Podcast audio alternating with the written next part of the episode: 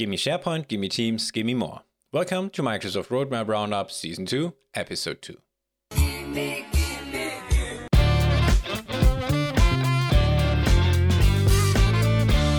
On Monday, we started off with two new Power Apps for us to use, Bulletins and Milestones. Bulletins is an evolution of a crisis communication template by Microsoft to keep your team informed of the latest company news.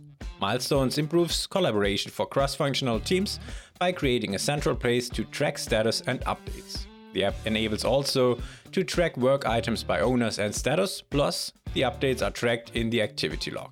You can try these apps just by adding them from your team store in your Microsoft Teams application. Since Tuesday, we are certain managed metadata in SharePoint is not bad. With an update coming soon, we have the ability to add taxonomy columns directly to library views in modern SharePoint libraries. Goodbye to the old times where we had to create managed metadata from the within more option selection and kind of heading back to SharePoint 2010 style. The rollout for targeted users starts from mid-February throughout early March 21, and for standard release, the rollout starts from early March through the end of March. Also officially launched on Tuesday, but to be honest, since Thursday, the week before that, this is just a roadmap item, the first part of Microsoft Viva Topics, a new Project Cortex product. What is this, you ask? Well, Microsoft is trying to help us finding knowledge of our organizations and connect people to that knowledge in the apps we use every day. Microsoft says to think of Viva Topics as a Wikipedia with AI superpower for our organization.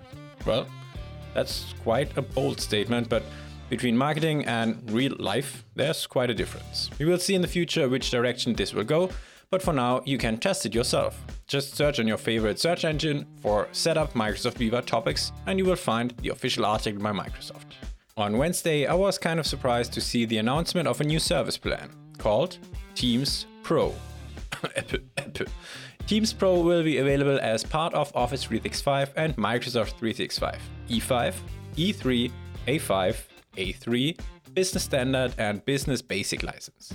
With this new service plan, Teams is introducing new capabilities related to meeting intelligence and webinar experiences. I hope Teams doesn't drift into a pay-to-win model. This new service plan is coming to us at around mid-March. Let's wait and see, but maybe not the most uninteresting heads up for you this week. Also, quick heads up on Teams currently rolling out the support for up to 25,000 members per individual team. Crazy. Anyway, for the builders out there and not only Bob, Microsoft Lists, which is built on SharePoint, is getting some rules. Currently rolling out for everybody, we will be able to create simple if-then rules based on changes to list information to set reminders and send notifications. To stick with the topic, Microsoft Lists got 3 new feature items on the roadmap since Thursday. First, a new setting to disable or enable comments in Microsoft Lists coming in March. Second, Microsoft Lists commenting on iOS, which enables the commenting experience in the Lists iOS mobile app coming in April. And third, Microsoft Lists enabling commenting to Lists app in Teams, which just does what it says. Enabling to comment on list items coming in May. On Friday launched Microsoft To Do iOS 14 widgets. We can now finally seamlessly interact with Microsoft To Do from our iOS 14 home screens by using widgets. As I'm an iOS user, I'm super happy to try this out in the future and see how it feels. One thing to note here, the widgets are currently not available for iPadOS though. And this is it for this week. Thank you very much for tuning in. I hope you enjoyed this episode. I know it's again a little bit over 4 minutes. I try to get on it, I promise. Thank you very much again. If you need more information about user adoption or other information about Microsoft, head over to Afraid.com. And with that, keep being healthy until next Sunday.